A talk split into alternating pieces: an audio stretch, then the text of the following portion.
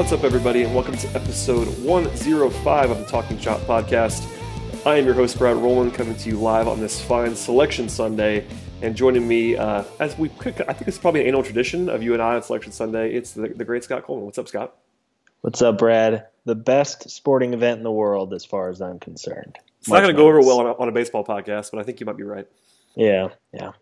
It's pretty fun. It is, and you and I are big college basketball people. We're going to talk about that at the end, so we'll say that to the end. If you really hate college basketball, you can tune out, and that'll be the last thing we talk about on the pod. But before we get to lots of March Madness talk to end this thing, your large adult son, Dustin Peterson, is in the news, and because you are the world's leading authority on Dustin Peterson, we have to talk about him first off the bat. He homered on back-to-back days. His OPS in the spring is off the charts. It's in the thousands. There's lots of buzz about his power returning. To the point where there were a couple of quotes from Brian Snicker through Mark Bowman today that were even sort of inkling towards a potential that he could make the baseball team this year, which is pretty crazy to think of where we were even a week or two ago. I was not thinking at all about Peterson as an option. So first of all, take your victory lap. Second of all, is this any of this stuff real? Yeah, anyone who's listened to the pod for the last, 2 years or follows me on Twitter knows I'm a big fan of his. Last year was kind of a lost year for him. He broke a hamate bone in his wrist, in his hand, and that just kind of kills your power. And pretty much in 2016, he hit 12 homers and had a 124 WRC plus in Mississippi in a big time pitcher's park, and then missed about half of last year with the broken bone in his hand and only hit one homer in 87 games. And that's just kind of par for the course when you do break that bone in your hand. Thankfully, and if anybody saw the video today, he hit a ball, hit a homer about 450 feet to dead center and showed some of that raw power that he's shown. You mentioned that Snit talked about finding a roster spot for him. And at this point, I'm not sure he's necessarily ready, just given his lack of healthy at-bats or I guess full strength at-bats at AAA. But he's a little bit older and he's someone who – people were talking about him kind of this time last year before he broke his hand that he would see Atlanta during the summer. And I know Snit mentioned that if he was healthy and his hand was healthy and he had his strength back, he probably would have been the guy when Matt Kemp went down. And of course, Lane Adams filled in pretty well, but he's been struggling this spring.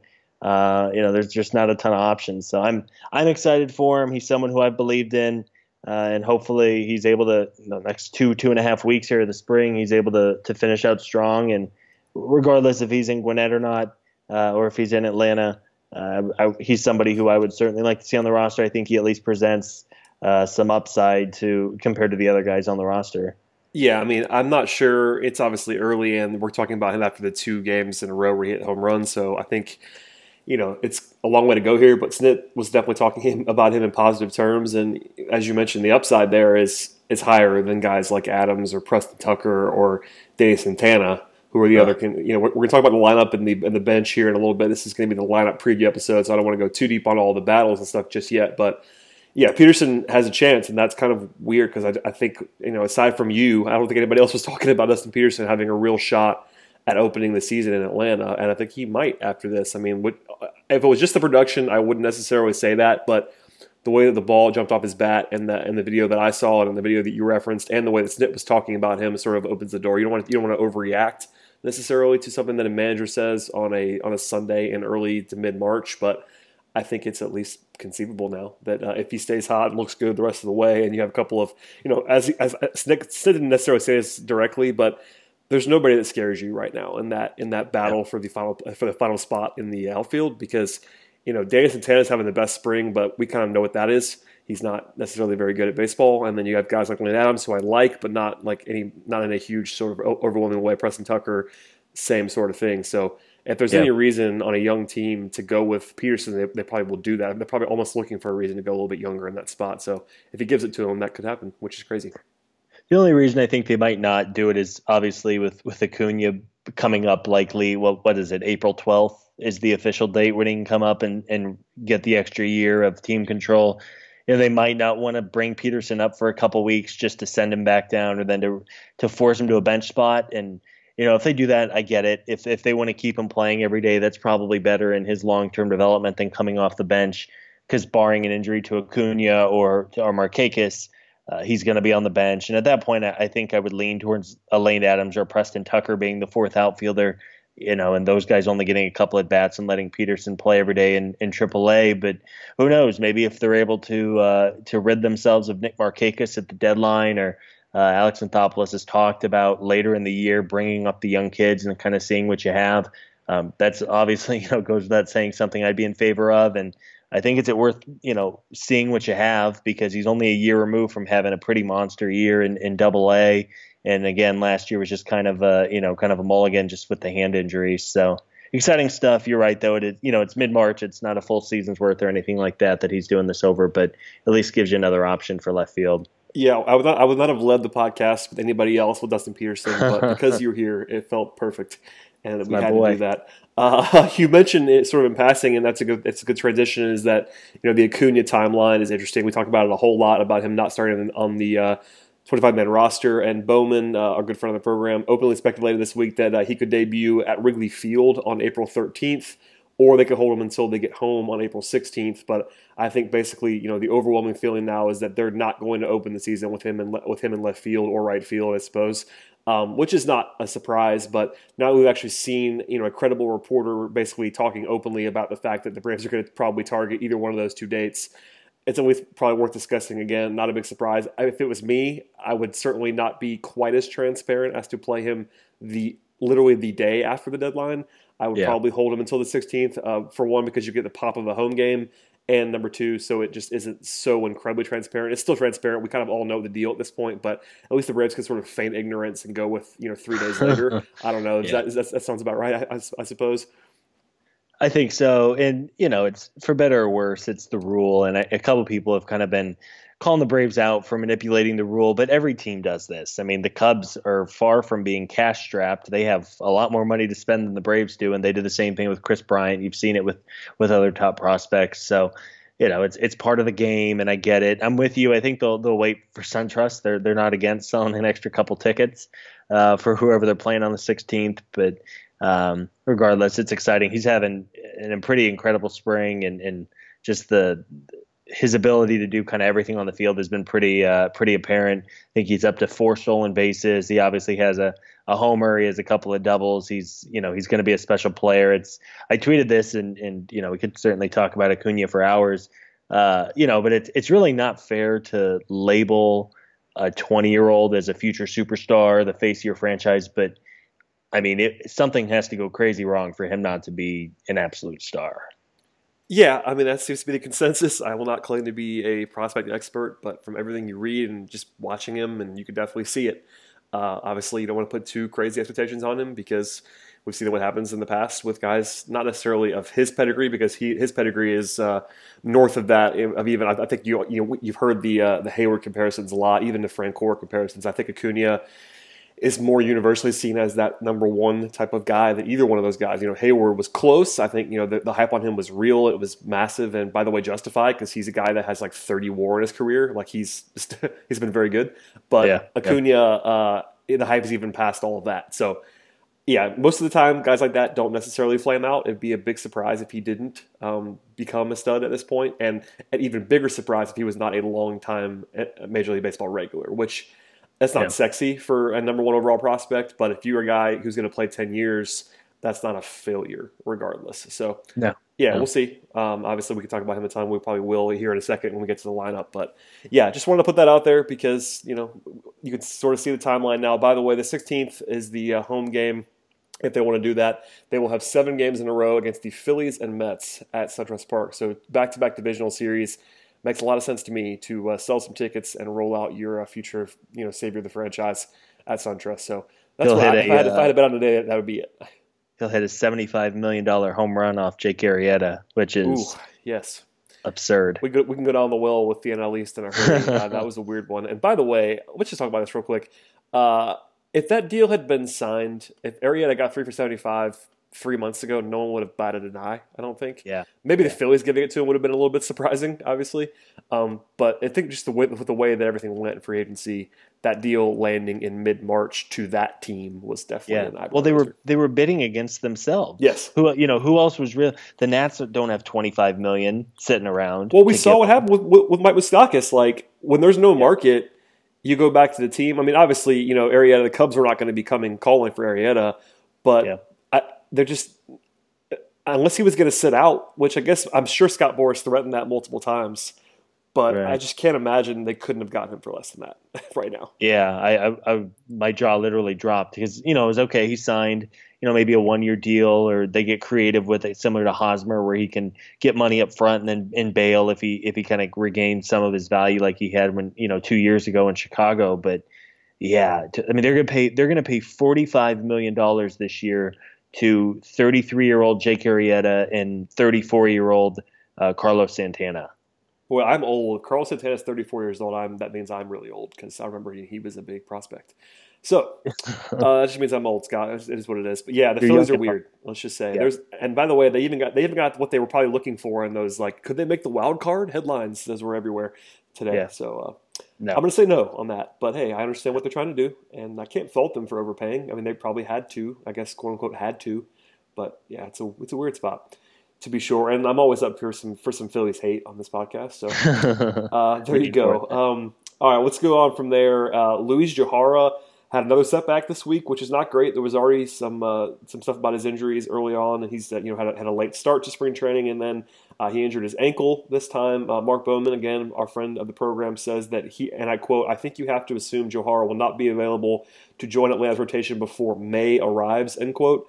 Which, that's not the biggest deal in the world because they don't need a fifth starter until mid-April. But when May is optimistic, that's a whole different thing entirely. And I guess, aside from just the news and note of him being out, do you think there's any concern about his body type and injury? Because that's something that I was reading a lot about in the last couple of days, is that people, maybe rightly assuming that maybe he just needs to get in better shape to avoid injury. Because, some guys are able to function with his kind of shape. You think about CeCe Sabathia in his prime or Bartolo Colon. There's some guys who were able to do it, but maybe that's got something to do with it. Maybe he needs to lose some weight. I don't know. I'm not sure. I'm not want to say that. We're obviously not doctors or anything or trainers, but it does seem a little bit weird that he has these kind of nagging things given the way that he is not the most svelte individual. Yeah. Yeah. Everyone knows he's a big boy. That doesn't necessarily, like you said, doesn't mean you're guaranteed to get hurt. Guys who are in tremendous, Giancarlo Stanton gets hurt every year, and the dude's built like a brick house, right? Right. So, it's not all about that. I can tell you that. It's not all about his figure. Let's just say that off the top. Right. No, it certainly hurts because, Gohara, all the projections had him as the Braves' best pitcher this year, which is kind of crazy. And if he's going to miss at least April, I guess the only silver lining is if he becomes kind of the frontline starter that you want, maybe the blessing in disguise is since he'll be in the minors until May, he won't be accruing service time. You might get him for an extra year, but obviously you're talking 6-7 years down the line with a 21-year-old pitcher. It's, who knows where he's going to be, but it's unfortunate. And, I tweeted Matt Whistler and Scott Kazmir are probably the two, I guess, front runners now for the fifth starter's job. And of course, Whistler had been good all spring, and then today he got lit up by the Tigers and didn't even make it out of the third inning. Not that one spring training start is going to determine whether or not he gets a job, but he is kind of who he is, and obviously Kazmir has his injury problems, and if he's really sitting kind of low 80s with his fastball, like some people had reported, obviously that's not going to work. So all of a sudden the fifth spot becomes a little bit of a problem. Now with the off days, they don't really need a fifth starter until 2 weeks into the year, and I think they have another off day or two. They might be able to avoid it, but yeah, not good for at least the early portions of the season. Yeah, they have some options, but nothing particularly sexy. And with the report that Julio Teheran's velocity was down, there's not been some. He was his results were good in his last start, but there's a little bit of buzz about his stuff not necessarily playing up right now. So yeah, not the greatest pitching week for the Braves in terms of injuries and projections and all that stuff. I'm not necessarily worried. And same with Gohara. this is an ankle. It's not like it's not an arm injury. I'm not necessarily worried about Gohara. I think he's going to be good when he pitches. He was he showed a lot of flashes last year and is obviously a big time prospect. So just something to note. And he'll be at least like he's probably going to be out of commission for another. It's a month and a half away. You're talking about May. If you follow that Bowman report, that's probably 7-8 weeks away now. That's a long time.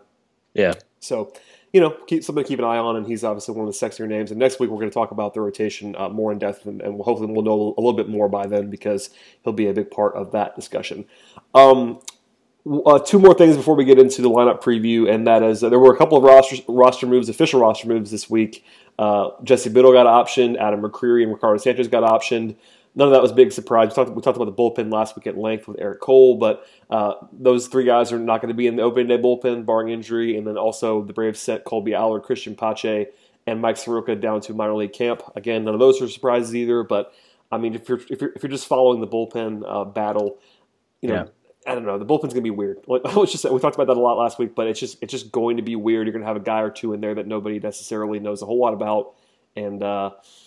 Yeah, that's probably the best way to put it. I don't even know what to say about the bullpen. It's just like, all right, there's three or four guys you know, and the rest of them are going to be interesting.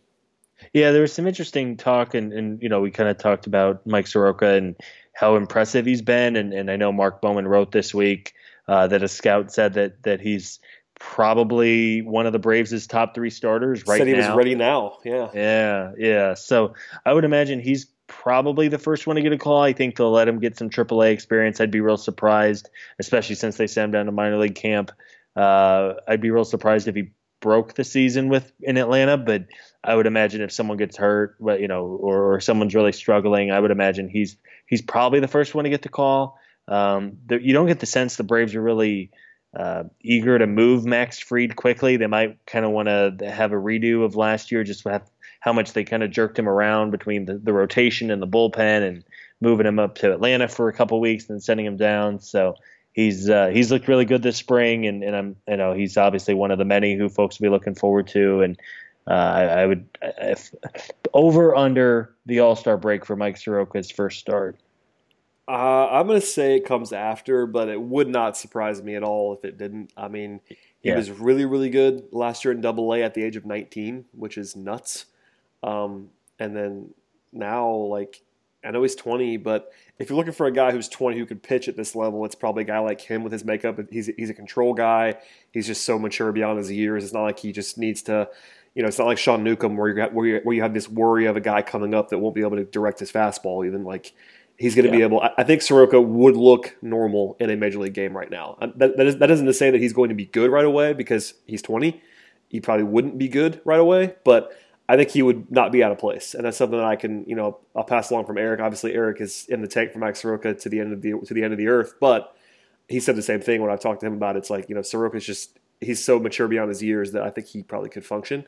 So, I mean, I'm going to say after, but it wouldn't blow me away at all, especially if you get an injury or two. And I know the Braves don't want to push guys, and they have other options. They have guys that they could just throw out there to the Wolves, like, you know, Whistler and Blair and Lucas Sims. If they want to just get through some innings, they can do it without bringing up the young guys. But I think you're right in that, I mean, maybe Free, because he's already been up, would be ahead of Soroka. But if, in terms of the guys who have not reached the majors yet, I think Soroka will be the first one, and all indications of that are definitely in that direction right now.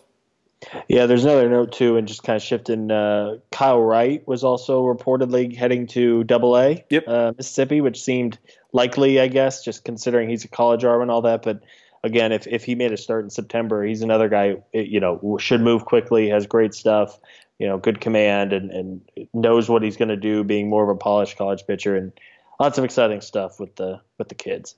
Yeah, you know, it's easy to focus on the kids, and that's always been our modus operandi for a couple of years now. Focus on the kids and have fun. But you know, the season's starting, which means we have to focus on the old guys a little bit.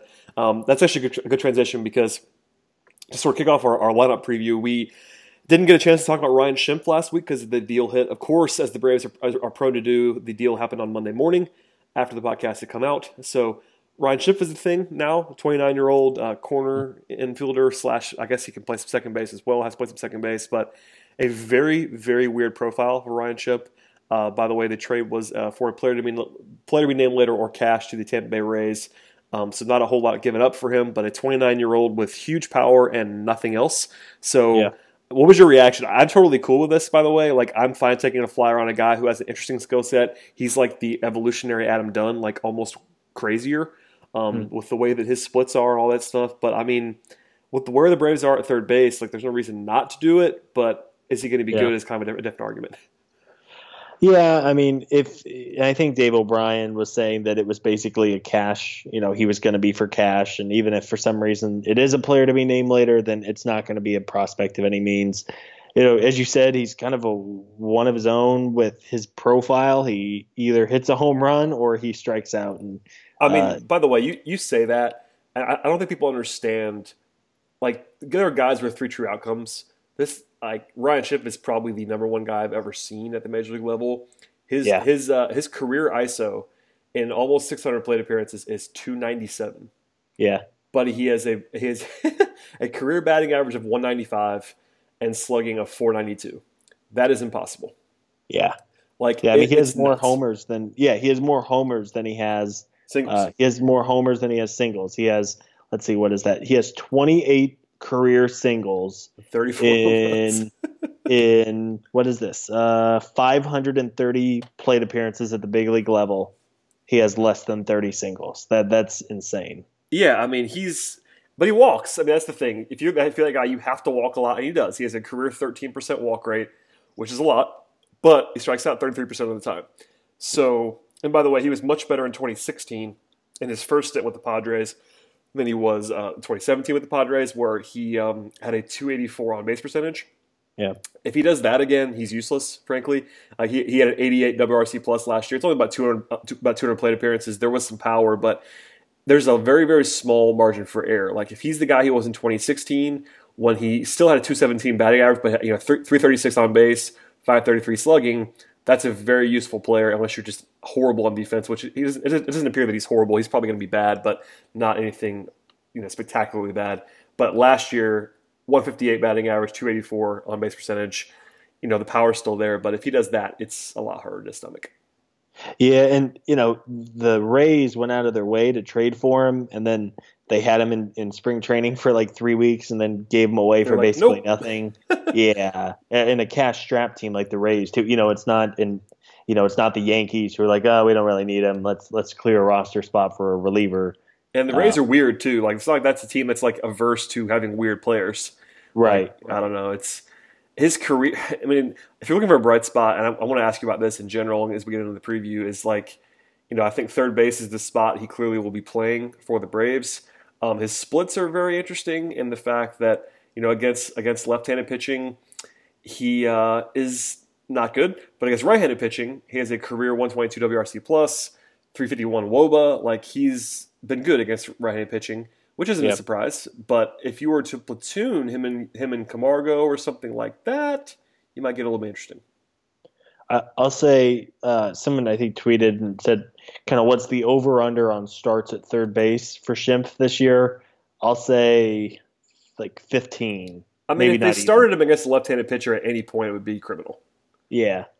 Which in Camargo is better against lefties anyway. So I think Camargo will get a good chunk of it. And maybe they let Rio have a couple starts later in the year. But yeah, I think it was more of a depth move. I think it's also kind of a cover-your-ass move in case, if Dansby or Albies get hurt, then obviously you probably need Camargo to play one of those two positions. Right. So, and you don't necessarily want Rio to be out there every single day. So I think it was just a move that cost, whatever they're going to send the Rays, $100,000 or whatever for a player who won't embarrass you at third. And occasionally run to a homer, but my expectations are not super high with him. Yeah, I mean, it's an interesting bench bat, if nothing else. The Rays haven't had that guy off the bench who is a legitimate power pinch hitter in a while. And he could just be that, which is fine. And it's just interesting as we transition. We can go to the bench a little bit because third base is sort of the only battle for long-term playing time. Obviously, the outfield's a little bit unsettled. We'll start there in a second, but third base is interesting. We talked about those guys a second ago, but what's the bench going to look like? Because I think a lot of people assume that Rio is in deep trouble after this trade, and I was probably one of them because you still have Culberson, who's a weird kind of player, plus Camargo and all the outfield guys. So I don't know. How does that all shake up? Do they keep? I mean, I'm trying to figure out who they actually keep because it's sort of getting the spots are getting low, especially when you factor in Acuña. If you pre-Acuña, it's a little bit easier to figure out what they're going to do, but post-Acuña, they're going to have to get rid of somebody, and that's where it becomes even more of a challenge. Yeah, and, look, we all saw what Danny Santana can do last year, which... Listen, I know he's been good in the spring. He's bad. There's so much information out there that says he's bad. And I'm sure, okay, I'm not sure. I'm convinced that Brian Snicker can be bamboozled by Danny Santana being good in the spring. Like, that would not surprise me if they overvalued that sharply, that he's been good in the spring and that means he's good. Like, I think he clearly isn't, and you can look at every single metric of his entire career basically and say that he's not good, but maybe they'll be swindled. I'm not sure. Yeah, I think Culberson, you mentioned, obviously he's having a good spring, and he's certainly familiar for Anthopoulos, just coming from it, both came over from the Dodgers. I think he's pretty safe. He has a pretty decent track record. Christian Colon, he can't hit at all, but right. Yeah. He's just kind of a versatile play anywhere you need him. I mean, there's no good bench options here. When they decided that they weren't going to bring back Matt Adams at $4 million or whatever it was, it's pretty clear they weren't really thinking as much about the bench as other contenders probably are. And yeah, I mean, just to say, like, I know Culberson is a known commodity, but he has and I'm not kidding you, a career 48 WRC plus. Yeah. He is the definition of a no bat player. Like, and that, by the way, that doesn't mean that he's completely useless. Like, I don't think he's any good, frankly, but his defense is valuable. The versatility is valuable. But if he really is that kind of hitter, he's not a major leaguer. I mean, that's just kind of. I think that was, going back to I think the almost the biggest argument for bringing in one of the free agent third basemen was just you would free up Camargo to be an actual bat off the bench because, realistically, Kurt Suzuki is probably the best bat coming off the bench. If he's the guy who was last year, it's not even close because Culberson is a complete non-hitter, and if they were to keep all respect to Lane Adams, it's not like his bat's really scary either, and then Danny Santana, like, that bench is horrific in terms of offense, at least. Yeah, it's not ideal. Yeah, Chris Stewart, 3 catchers. I think it's just to have a veteran in AAA in case, Flowers gets his ankle rolled up, and then all of a sudden, holding open tryouts to see who can be their backup catcher. Yeah, it's not ideal. Again, as we always say, this team isn't necessarily looking to win a World Series this year, but the bench situation is not ideal right now. What do you think about Preston Tucker? I think he's the only guy we didn't talk about just now, at least briefly. He's 27, left-handed outfielder. Track record's a little bit interesting. He's not been great in the majors. He's had a lot of success in the minor leagues with the bat. And once he got in the majors, it's less than 500 plate appearances, so it's not this huge sample. And last year he spent the whole year in AAA and was only okay, which is not great for a guy who was 26. Yeah. Is he a thing at all, or is that just another bench sort of? Yeah. He has some. Yeah. Like you said, he's 27. He's going to be 28 this summer. He has a little bit of power. He showed in 2015, which is going back a couple of years, but kind of his first run with the Astros in 2015, he hit 13 homers at the big league level. He hit 4 in 2016, and he didn't break through, to the big league club last year with the Astros, but they pretty obviously had a pretty good lineup and pretty good bench. So, I can't fault him too much for that. But he has some power. He'll run into one or two of them. Probably an okay fielder at best. He's not going to be Matt Kemp out there, but he's also, not going to win a Gold Glove. And not that the Matt Kemp out there is a big bar to clear. I love that. I love that that's the baseline now for all bad outfield plays. Matt Kemp. Did you see Matt Kemp this year though? He's skinny again. I remember he was skinny last year. Remember, and then he wasn't in like 2 weeks. No, yeah. Kemp is clearly the example of a guy. We're not getting too deep into the rabbit hole of. We've seen him be able to take the weight off. It's just as soon as the season starts, he's apparently incapable of keeping it off. Yeah, and once he pulls the hamstring once, it's going to be a problem all year. Because then you can't do cardio, and I get all that. It's what it is, but yeah. Anyway, with Tucker, he can't hit lefties either, which is a problem. So you have a guy who is just okay as a hitter against right-handed pitching and is awful against left-handed pitching, and he's 27 and not a great defender. That's not a guy. It's very sexy to me. Yeah, he's kind of the 4A outfielder, which, yeah. I think he'd be better than Danny Santana, if that tells you anything. That's not a high bar to clear either. But yeah, same here. So that's a guy I'll keep an eye on. Okay, that's probably enough on the bench. Let's talk about, a lot of times we just gloss over the guys who we know are going to be around and be good. So let's talk a little bit about the guys who we know. Freddie Freeman is good at baseball. Breaking news. Every single projection system thinks he's the best player on the team because he is. He was awesome last year, pre and post injury, really. So I mean, let's talk about Freddie a little bit. I know he's 28, should be right in the middle of his prime, and you know, barring injury over the last 2 years, he's been a top 15 player in baseball, maybe even higher. Yeah, I mean, his before the broken wrist, he was basically 1A and 1B with Mike Trout for being the best hitter in baseball. Yeah, I mean, he's not bringing the same value that Trout does otherwise, but just as a pure hitter, he's been the last two seasons has been just downright incredible with the bat.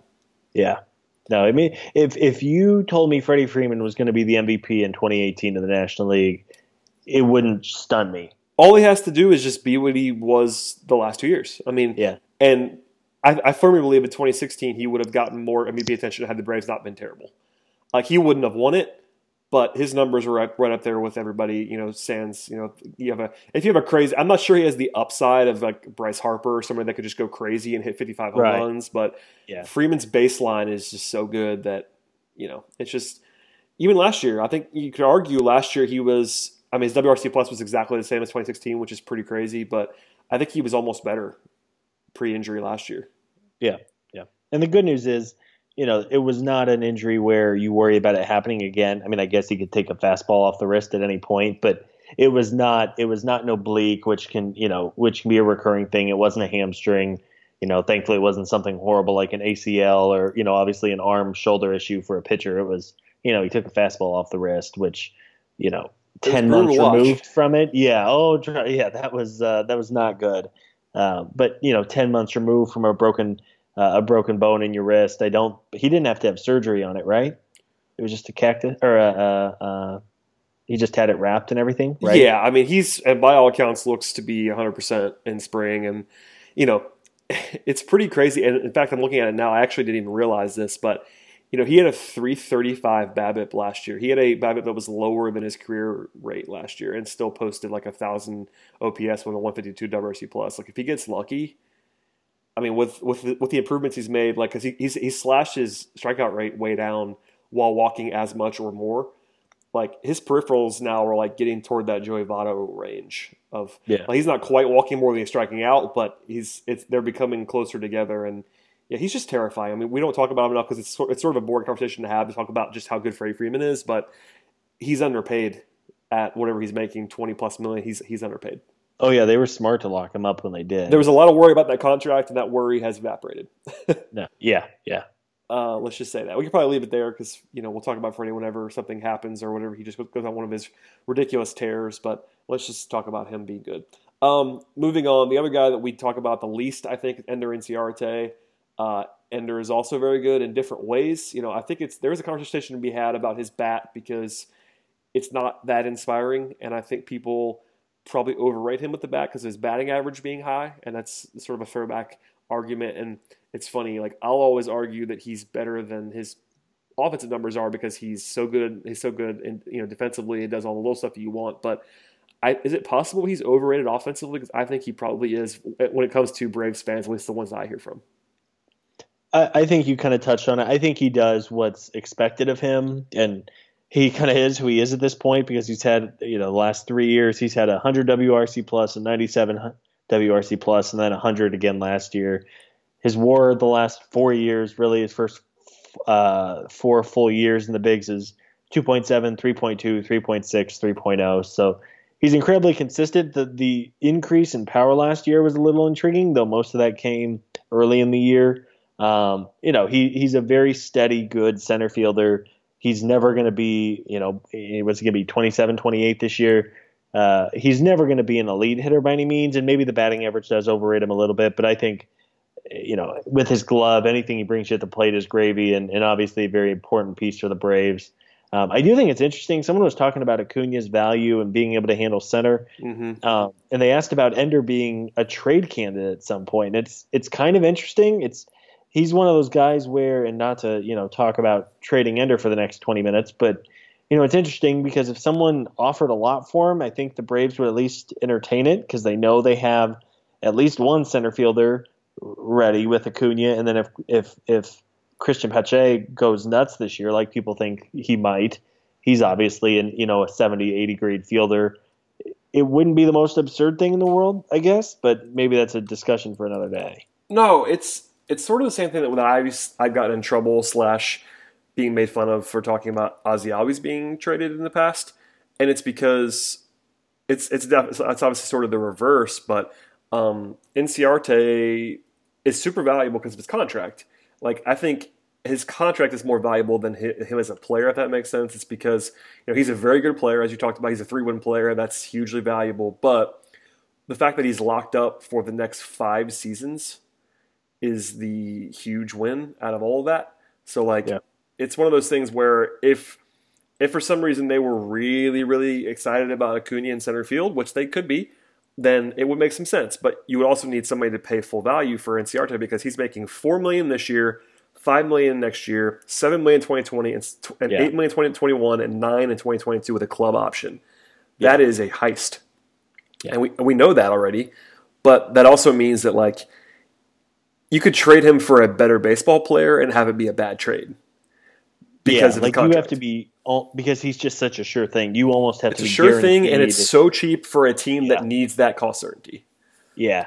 Like, even for a couple of really promising prospects, I'm not sure I'd pull the trigger just because you know that Ender is who he is.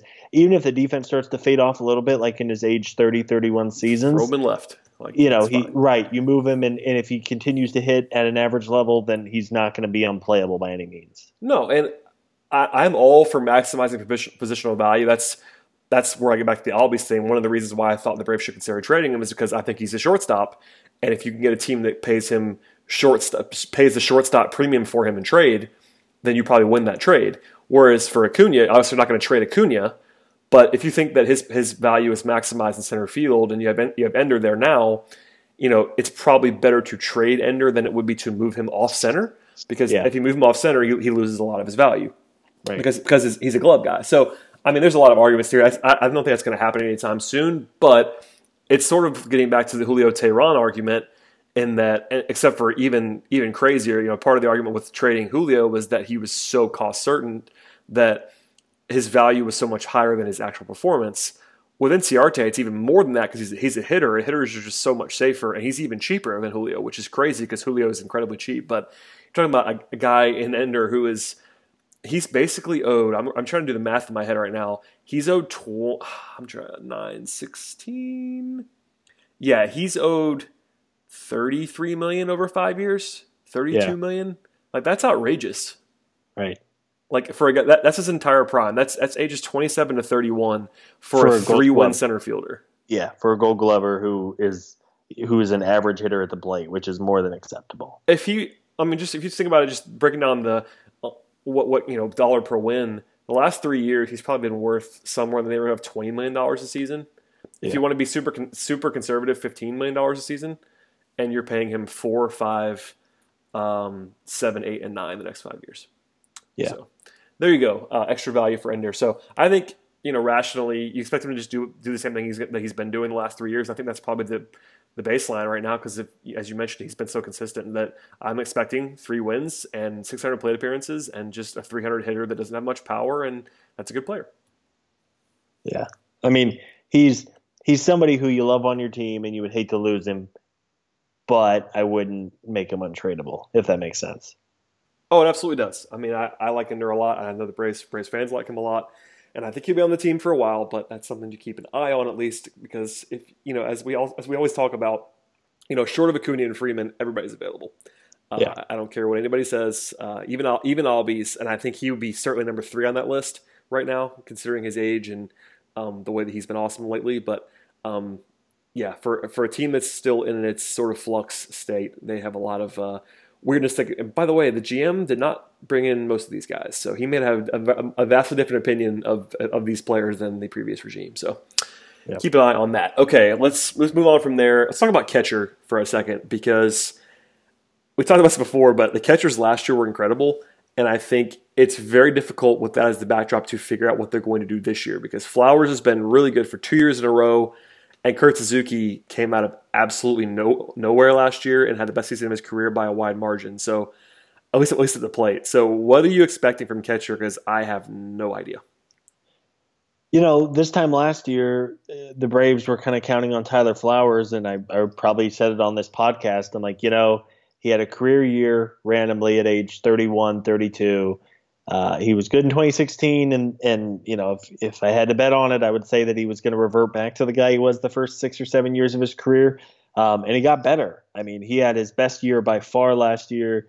You know, he played 100 games, which is probably pretty average for catchers. They're due to miss some time, obviously, with days off, and with, you know, he always seems to get a little banged up, and certainly takes a share of foul balls off the knee. But, you know, played 100 games, 12 homers, hit 280, 120 WRC plus, got on base, didn't strike out a ton. I mean, he was a 2.5 win catcher last year, which made him, I think, in the top 6 or 7 in all of baseball, which is crazy considering, you know, they're paying him nothing. He's getting paid $2 million a year. And then you touched on Kurt Suzuki hitting 18 homers last year. I mean, that might have been of all the – in 309 plate appearances, by the way. Yeah. I mean, of all of the kind of new era of hit home runs and strike out – I'm sorry, he hit 19 homers last year. Yeah. If you would have told me this time a year ago that Kurt Suzuki would hit 19 home runs, I would have told you the Braves won the World Series, because that for a guy who hit, like, he hadn't eclipsed, he hadn't hit double figure homers in like 6 years, and he hit 19 last year, which is crazy. In less playing time, way less playing time than he was doing back when he was with the A's and was a good player, yeah. 7, 8 years ago. So I don't know. I mean, I think Flowers now, we have a 2-year track record of him being good. You know, previous to that, and the reason why I think we all thought he was going to take a step back in 2017 was that he was not very good in Chicago, for a long time. And I have it in front of me now. He played there for parts of 7 seasons, had an OPS of 665 and almost 1,400 plate appearances. You know, he was a run of the mill backup catcher in Chicago, and now he's suddenly become an above average starting catcher, which is, I guess, it's not inconceivable because he was only 30 when he got to Atlanta, but I have a tough time believing he's just going to be this again. But maybe he is. I don't know. I mean, he was even better in 2017 than it was in 2016, and yeah, I don't know. I mean, I can't write him off at this point. I wrote him off last year. I was wrong, so I'm not going to make that mistake again. He's 32 now. Maybe he does it again. Who knows? Suzuki, I think, is way more fluky. I have to believe that to see it. I mean, I have to see that to believe it, I should say. You know, defensively, he's always been good, so that's kind of why the Braves signed him in the first place, to have that solid backup catcher, play defense and receive, and treat a young pitching staff. But the hitting aspect, I mean, his career high slugging percentage prior to last year was .421, and he had a .536 slugging percentage last year.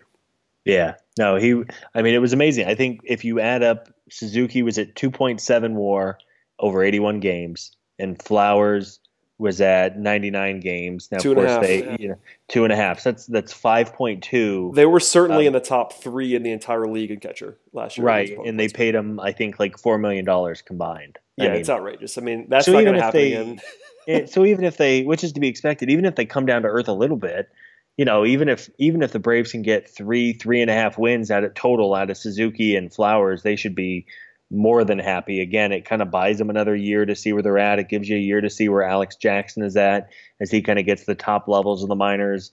Is he a catcher? Is he an outfielder? Too. Yeah, Brett Cumberland. People like him a lot. There's a couple of catching options, out there.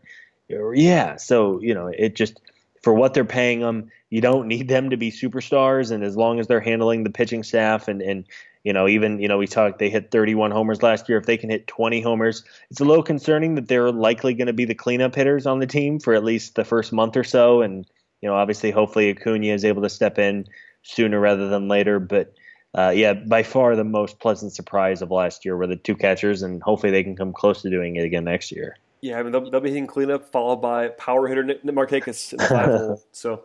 yeah, we'll get there in a second. Okay, let's go to the middle infield real quick. We actually got a mailbag question. It came from Russell Jones, and he asked quite simply, is Dansby Swanson good at hitting baseballs? That's a good question.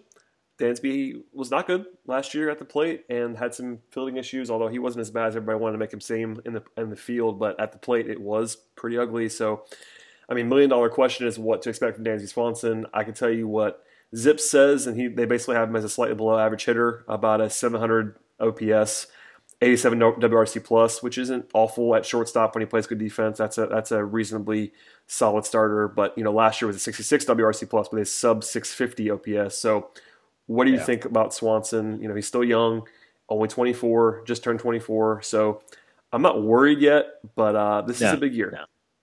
Yeah, it is. You're right. It's a big year. And it's a big year for kind of the whole organization. I think that's kind of the theme we've heard throughout the spring, that it's a big season. You know, I guess it's encouraging that he's shown a little bit of power. I mean, he was somebody who had zero power last year. His ISO was 092 last year, which is nothing. It's very light. You know, so he of course homered off Max Scherzer a couple weeks ago and homered again. I think it was Saturday's game against the Pirates. So that's encouraging, and it seems like his defense has you know kind of quieted down a little bit. You know, the errors and everything like that. So I'm optimistic that he has a good year. I don't really know what to expect from Dansby. If he posted a 3-win season, it wouldn't surprise me. And if they demoted him at the end of May because he was just unplayable, it wouldn't surprise me either. I mean, that would surprise me a little. I mean, it wouldn't stun me beyond measure, but I don't see that. I think because, I mean, even with as bad as he was last year, I think people at least slightly overestimated how bad it was. At the plate, at least, he was that bad. But if you factor in the fact that he had good defensive metrics last year, you know, he wasn't good. He was replacement level, and that's bad. But every single place he's ever been, he's hit. I don't think he's going to be as bad as he was last year at the plate. But if he does it again, I guess that's a thing. And I mean, I don't know. I'm interested to see how long the leash is. If he comes out in April and May and is as bad as he was last year, is he just going to disappear for a while or longer than a while? Do they go back to Albies at shortstop? Because I think that's what I would do if they were going to come close to getting up on Swanson. I would be moving Albies to shortstop. I would not be fooling around with Johan Camargo. That's just what I would do. But yeah. I mean, we're getting ahead of ourselves a lot on that. I just think, for me, if you ask me what to project Dansby at, I think it would look a lot like the Zips projection, which is, by the way, 254, 331, 385 at the plate. That's about what I think it's going to be. I probably, that's a 700 OPS, and that's about what I project. That's not super sexy for a guy who, was a former number one overall pick, but if he does that with good defense, that's probably like a 2-win player, and that's kind of what I would think. I mean, they had him at 2.3 wins.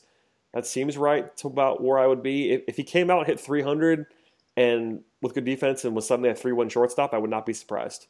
But if he was last year, I just can't see. I don't know. I almost said I wouldn't be surprised. I think I would be surprised if he was as bad as he was last year. I wouldn't be stunned beyond measure, but I think that's pretty unlikely, I think. Yeah, I think he'll be better, and I think he's, somebody retweeted last year's opening day lineup, and he was batting second, and I just don't think he was ready to bat second. It's the most important position in the lineup, and I think your struggles. Don't tell Snit. Kid, I think your struggles get magnified more when you're second than when you're eighth. And if like you said, if he can do a 700 or so OPS out of the eighth spot, if he can hit 2 wins as a shortstop, good glove. Going to put the ball in play. If he gets on base to a reasonable level in front of the pitchers to, bunt over and then get in scoring position for Ender and Ozzie and Freeman, if he can do that and kind of fly under the radar, I think that'd be a really big step forward for him. He was never, and you remember too, even though he was number one pick, he was never projected to be a superstar, right? Like that's not his game. He doesn't have the crazy raw power. He doesn't have the 80 grade speed or the athleticism that's off the chart. It was just between his makeup and kind of did a little bit of everything. Right. Yeah. It's, and you say, well, he could be a 10-year big leaguer and be really steady. Well, obviously at this point that the Braves would be thrilled with that. So, I mean, we said when they traded for him, I think we all said at various points on this podcast, it was almost inevitable that Braves fans were going to think he was overrated, even if he was good. I mean, because of the fact that good for him was probably going to be 300 with only light power, quality defense. He'd be somewhere in the Inciarte kind of mold as a shortstop. Mm-hmm. And that is a very good player, but if you think about the guy's number one overall pick, you're going to expect Bryce Harper, and he's not going to ever be that. I mean, it would take Dansby suddenly becoming Jose Altuve and hitting 340 every year for that to be a thing, which isn't going to happen. So, I just think having reasonable expectations is important for Swanson, and just not thinking about him as number one overall pick would be good. I mean, you can think about him as a top prospect because he has great pedigree. I mean, he's hit everywhere he's ever been, but the notion of him ever being a 7-win shortstop, he's never going to be Manny Machado. That's not happening. You want him to be a long-term regular 3-4-win shortstop. That'd be a huge win. And if you get some progression this year at the age of 24, that's kind of all you can ask for. Yeah, I'm with you. I don't want to keep harping on, but it's such a big year. And it is. When we say it's just a big year, it's not the Braves need to win 82 games or blow up the whole rebuild. It's just, it's a big year for maybe a dozen guys. Are they big leaguers or are they, are they big leaguers who you can build around for the next 5 years, or are they, and it's not just Dansby, it's Newcomb and it's Fulte, and it's even to see what you think you have in Ozzie having his first full year. Dansby, of course, was so good in 2016 when he came up and hit 300. And yeah, there were some concerns, and that's kind of where we're at with Ozzie right now. And it's everyone's excited, and with good reason. He's a former top prospect, and, but we have no idea. What if Ozzie has a similar year to Dansby and just never gets going? I don't think that's going to happen. I think he's a better hitter. I think he's a better player. But we really have no idea at this point. And it's just a big year from the the middle tiers of the minors all the way to the big league club. It's just an important year for development, so the Braves can, especially with the money they're going to have next offseason, to kind of know what they have and know where they need to spend in order to inch towards being a .500 team and eventually a playoff team. Yeah, no question about it. Two more guys to hit on real quick. They're very, very different. You mentioned one of them is Ozzie Albies. The other one is Nick Markakis. Albies is the exciting one, so we'll do him first. He's still super young. You mentioned he was awesome last year. A lot of people think he's going to be awesome immediately this year, which would not surprise me. I mean, even prospect guys and fantasy guys, and everybody's kind of all in on Albies. He's still very young, which is important for everyone to point out. Albies just turned 21. That's very, very young to be full-time, no doubt starter. And he is that. Yeah. He was almost worth 2 wins last year. He was awesome. So, his zips are modest compared to what he did last year. 89 WRC plus. Slash line that was not going to blow you away, but defensive value off the charts. They're projected for almost 3.5 wins. And if he did that, it'd be awesome. And by the way, if he did that, he'd be a lot worse than he was last year. So I don't know. Yeah. I kind of don't really know where to go with this either, because I feel like, as you kind of compared before, Swanson was in this place last year. I think Albies' production in year one and his abbreviated year one was more real, and there was less fluke in terms of BABIP luck and all that fun stuff than there was with Swanson. Yeah. But is he going to be able to do that again? I kind of don't know. Yeah, and we've talked about this, and with Gohara and Acuña, and right, they're counting on a lot of 20 and 21-year-olds to kind of carry, to hold things over this year. So, by the way, though, he BABIP'd 316 last year. I think Albies, with his speed, is going to be like a 350 BABIP guy. So yeah, that's low. He might have got unlucky, which is crazy. For a guy, you look at the minor. Now, minors BABIP always is a little bit higher, just with defense and everything like that. But you look at it, and in AAA it was 342. Now, could he, you said 350, even if it's 330, that elevates his game even more. And I think the biggest encouraging thing for me last year was the power. And we've talked about that, but he hit 15 homers across about 150 games last year, which was a huge improvement.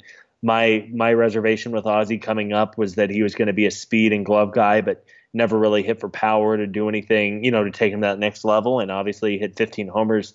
If he can hit 15 homers this year with his glove, get on base at a good pace, and sandwich right between Inciarte and Freddie, that'd be a great step forward for him. And he seems like a smart kid, someone who really likes the game, obviously an energetic guy and someone who kind of brought some life to the club. So an all-star season wouldn't surprise me. And, that kind of means a 5-WAR season. If you look at his numbers last year, if he repeats that pace, he would hit about 5 wins, which would be obviously incredible.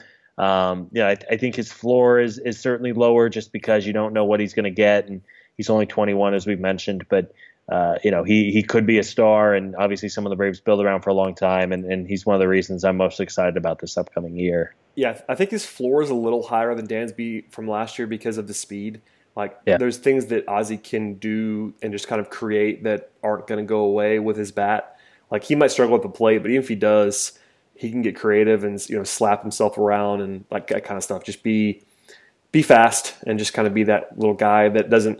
If he does that, he's not the most impressive player in the world. But there's a certain floor to that, to where he's not going to just be unplayable, I don't think, at any point. So we'll see what happens with him. There's obviously a lot of projection there. We talked about ad nauseum, so we'll stop there for now. But final guy is Markakis, who is mercifully year 4 of the 4-year investment. And then Markakis, he made it to the end, which I'm stunned by, frankly.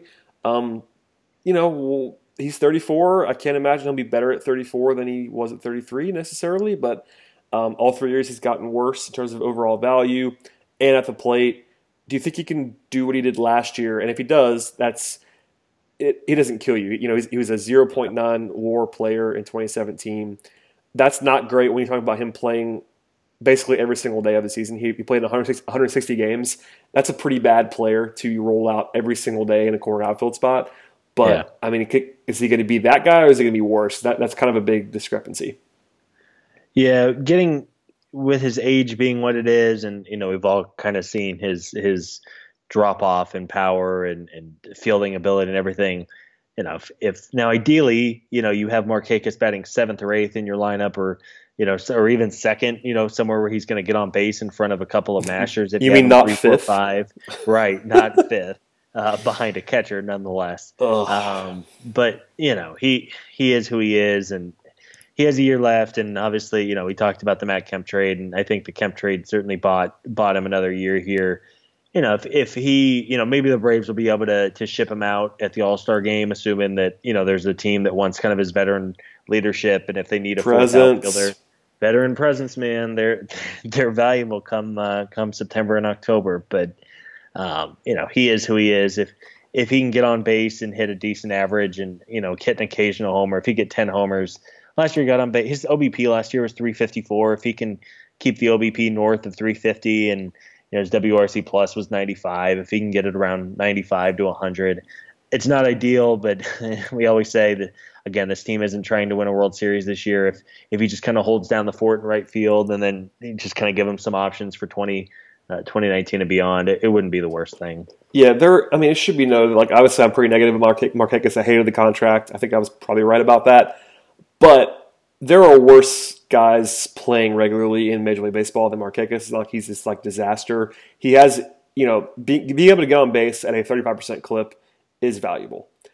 I will say part of the issue with Markakis is not his fault, and that, you know, that's less valuable for a guy hitting 4th and 5th in the lineup, which is where he's hit a lot during these 3+ years.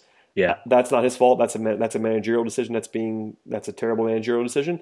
But if you just told me you have a guy who has a 354 on base percentage, he can help you offensively if he's put in the right spot.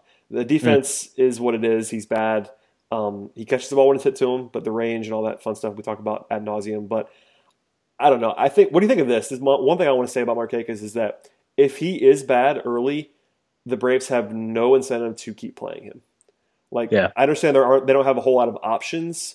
Obviously, Acuña's coming, so that's going to be one. But I mean, the options behind him are not sexy. Like you talking about, as we talked about before, you have Preston Tucker and Dustin Peterson, and it's not Lane Adams. It's not these super sexy options. But if Markakis is bad.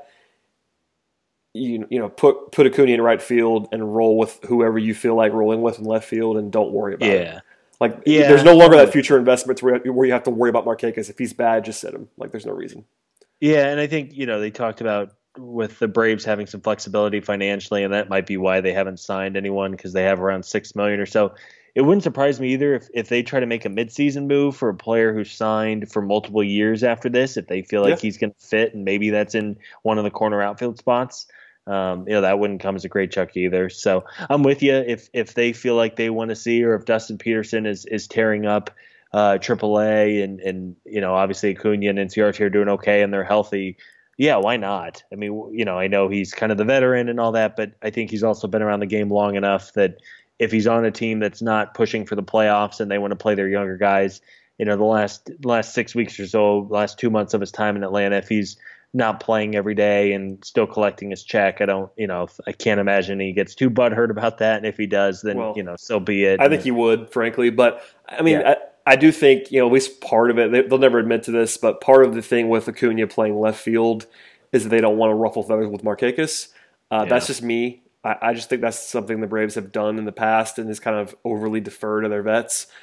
And that's insane to me, but I'm not going to get mad about it until it happens in mid-April, so that rant will take place then. But I just hope beyond hope that if he is the guy who was last year or worse, there's no prioritization for Nick Markakis, because at that point, the money is spent. This is the last year.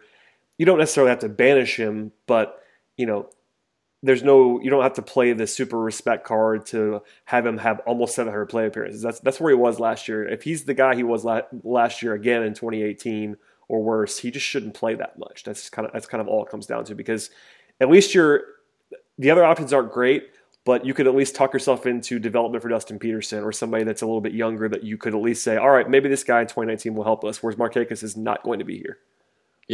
Yeah, I'm with you.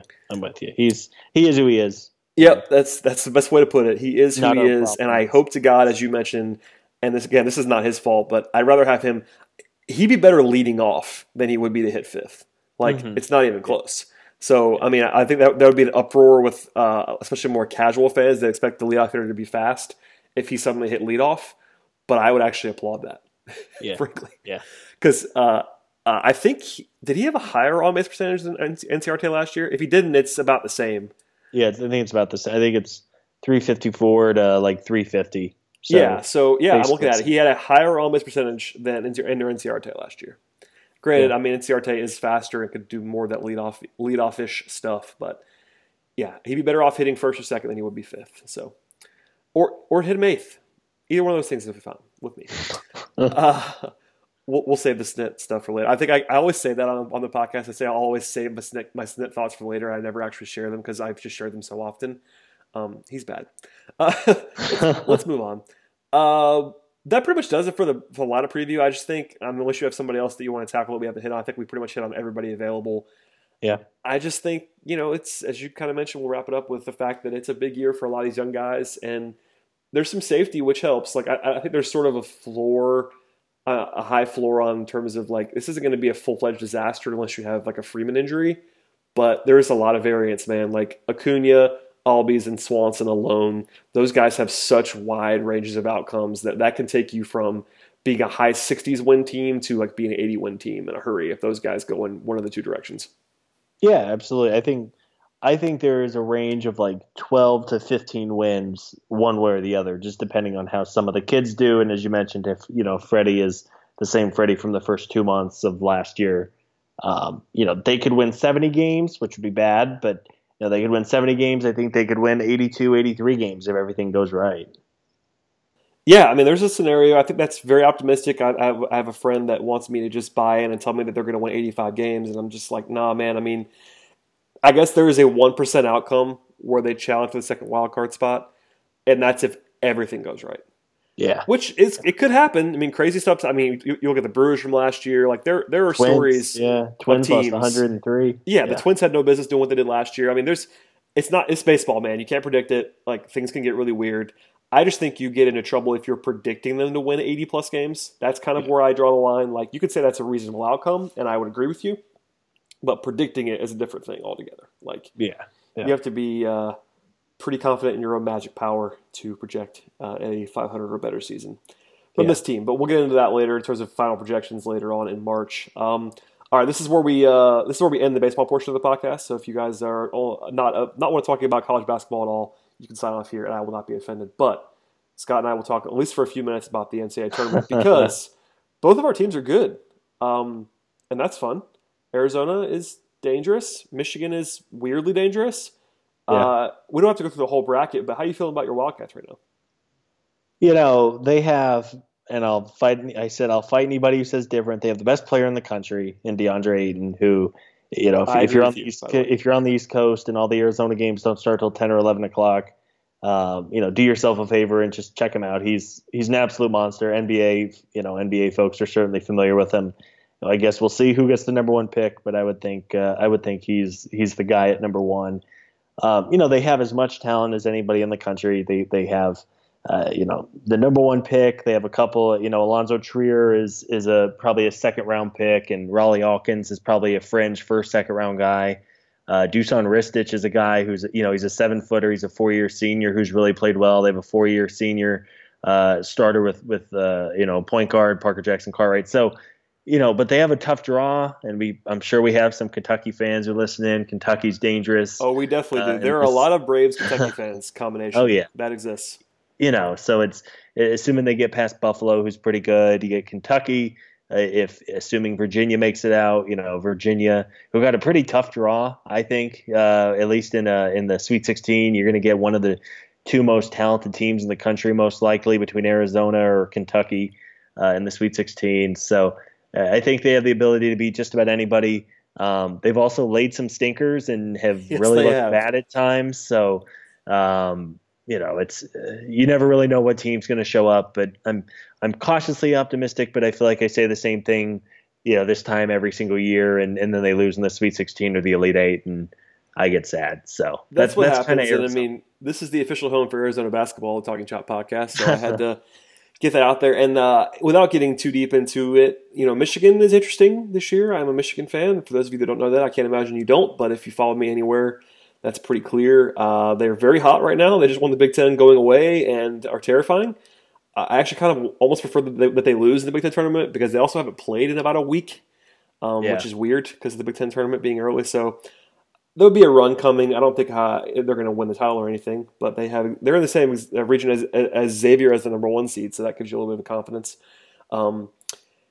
I will say that my two kryptonite teams over the last probably 5 to 8 years in the tournament, in terms of my brackets, are Arizona and Virginia, and one of them is going to lose in the Sweet 16. So, yeah. Well, I think I tweeted you the other day that we need to get an Arizona-Virginia Elite Eight to see who finally makes a Final Four. And it's going to be the Sweet 16 instead. But yeah, right. I think it's going to happen too. To Cincinnati or someone like that in the Elite Eight. But yeah. Hey. So I mean, on the bright side, one of them. I don't want to say has to. One of them probably makes the Elite Eight because they might play each other. So there's something to that. And I am the biggest Virginia stan. I don't think anybody necessarily would know this unless they follow me on Twitter about basketball stuff. But I am not jumping on the bandwagon late with Virginia, who is the number one overall seed. I am on them every year. I'm always wrong, and I'm on them again. And we'll see what happens. This might be the year. So what's your Final Four? Their defense, man, is stupid. Yeah. So what's your Final Four? Like, quick glance. I know the bracket's been out of like 5 hours at this point, but what's your Final Four? And I had to work today on NBA stuff, so I haven't done a whole lot on here. I will say, first quick glance, I will say Virginia. I'm sorry. Yep. Because I just have to. I will take Gonzaga. I will take Duke, and I will take... This is the hard one. The East is hard because I want to take Villanova, but that's so chalky. Give me Villanova. I can't take Texas Tech, and I can't take Purdue. So Purdue doesn't guard anybody. That's a problem for me. So I'll take two number one seeds. I'll go Virginia, Villanova. I'll take a 2 seed in Duke and a 4 seed in Gonzaga. Yeah, you know, when I looked at it, I was filling it out. I was working earlier, so I just kind of did it without really looking. I had Gonzaga in my Final Four, and I thought, no, I'm overthinking this. They're good, man. I mean, people have forgotten about them. You know, they made the title game last year. Probably should have won it, frankly. They kind of imploded late. And they lost so much that they fell off the radar, but they're really good, again, because they're always really good. Mark Hughes, a hell of a coach. Yeah, they're terrifying. So, I had them. I actually have Gonzaga playing Michigan in the Elite Eight. That's kind of my quick run. I think UNC is really good. I worry they have a lot of, you know, playing 4 games in 4 days, and obviously it's a little ways away. 10. Yeah, I know the ACC is tough, but 10 losses. Yeah, that's a lot of losses. Lately, the teams that have gone on to win it all haven't fared super well the next year. For maybe it's random, and it probably maybe it's not. But yeah, I like Virginia a lot. I think that. The Virginia game, presumably against Arizona or Kentucky, will be really, really good. I think if they get past that one, I think whoever comes out of that top quadrant will cruise. I think Tennessee's kind of a dangerous team, and I think they kind of slip past. I don't necessarily buy, since I just don't think Cincinnati scores well enough consistently. You know, Virginia's kind of in the same boat, but they have some shooters who can kind of bury or, you know, pull them out of a hole if they get into it. Whereas if Cincinnati goes down like 10 in a game, I'm just not sure they have the offense. Yeah. I mean, a lot of interesting things. I wish there were a couple teams in different spots. Like, I wish Arizona was not in Virginia's pod. I wish tell me about it. Michigan State was not in Duke's. Like, that's the kind of stuff that's scary for me. But I knew two things before the bracket came out. I was going to take Virginia, and I was going to take Duke. And everybody else, it was always going to depend. Huh? I think Duke is almost underrated at this point. Oh, no. I think they have the highest upside in the country. I think if they play their best, they will win the championship. Now, that doesn't mean they're going to, but they have I think they have the most talent, and since they started playing zone, they've been almost unbeatable. Better. Yeah, yeah. So, yeah, they're terrifying. Yeah. Yeah, and I think let's see, in the East, I think it's going to be Villanova and Purdue. I think Texas Tech has some injuries. I don't really buy them. I don't know who to pick between the West Virginia and Wichita State kind of mess. I think Villanova is really good. But on-off switch than West Virginia. When they're bad, they're awful, and when they're good, they're awesome. Yeah, and they always seem to go out early in these things. At least the last couple. Didn't they lose to They lost to Stephen F. Austin. Was it last year or the year before? Yep, that was 2 years ago. And they, West Virginia. I swear to you, I've seen so much of them this year. When they're not like on their A game, they are like they could lose by 15 to Murray State. I'm not kidding. Yeah. Like that's as bad as they are when they're not playing well. So I don't know, man. All that to say, I've not run into a single person yet that's picking Xavier to win the West, and that means they're probably going to win the West. Yeah, it's the one seed that no one picks, and then they're going to be the only one seed that makes it. And everyone's like, "Why didn't you pick them?" And it's they were, they're good. They basically have the same team that came within a couple positions. They lost to Gonzaga in the Elite Eight last year. They're overseed. They're close 14 game, in Kempom, which is incredible for a one seed. Like, that doesn't happen. Yeah. I mean, they have a couple of really good, Trayvon Blewett's a really good guard, and J.P. Macura is just kind of your typical Xavier player who's going to dive on the floor and be gritty and scrappy and everything like that. But they just have no bad losses, too. Like, look at their – I did a lot of work on this stuff today. Their 5 losses, they lost to Arizona State on a neutral court. They lost to Providence on the road. They lost to Villanova twice. And they lost to Providence at overtime on a neutral court. Those are their 5 losses. Like, they don't have any bad losses. That's the thing. And ASU was back when ASU was, like, the hottest team in the country. Yeah, that was when they were, when they were number 2 or 3 in the country. And they also beat Cincinnati handily. Like, they have some wins. And I get why they're the one seed. I really do. Like, resume-wise, the committee likes to do resume instead of predictive, which I totally understand. With that said, they're probably the worst one seed I've seen in a while on paper. Like, in terms of, advanced metrics overall, but that was stuff. This year, though, I think Duke is probably a little more deserving than Xavier, but Duke would be, and I'm not exaggerating, I think Duke would probably be like a 6-point favorite on neutral court over Xavier. Totally, yeah, totally. Like, which is fine. I mean, it's all about resume. So, I mean, we've probably done too much on this because I just enjoy talking about college basketball quite a bit. But I wish you the best of luck, my friend. I will root. I always root for Arizona unless I need them to lose for my own financial interest. When it's the Arizona-Michigan Final Four matchup, we'll have to do an emergency pod on Friday night. Yeah, and in fact, I'm going to be in London on Easter weekend for that, so that'll be interesting. I'll be watching games at like 3 in the morning local time. So if that happens, burn it all down, you and me, and we'll do it. Okay, who's winning the title? I've gone back and forth. I'm leaning towards Villanova.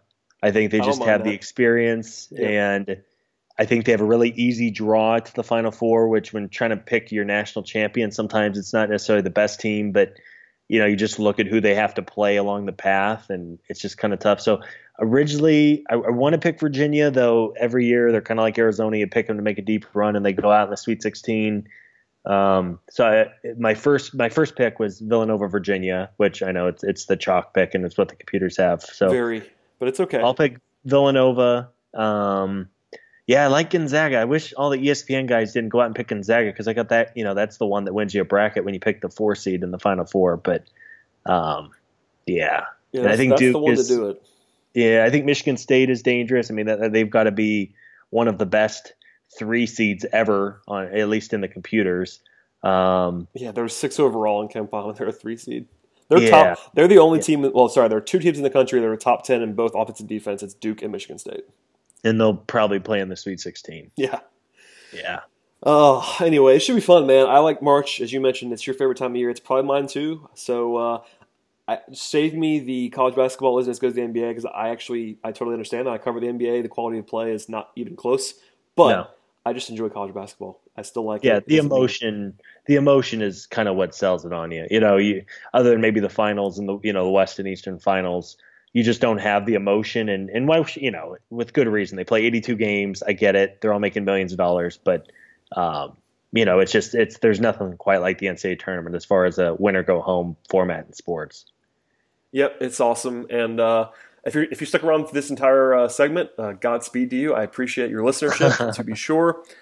Please subscribe to the pod. If you've not done that already, leave a 5-star feedback for us as well if you can on Apple Podcasts, which is the iTunes product, or wherever you listen to podcasts. If you want us to throw it up somewhere else, let us know, and we'll do that for you as well. So thank you, Scott. I appreciate it, man. And we'll do it again before the start of the season so we get your predictions on the record, because that's important. And the difference between 75 and 78 wins is massive. So. That's right. That's right. Thanks for having me on, man.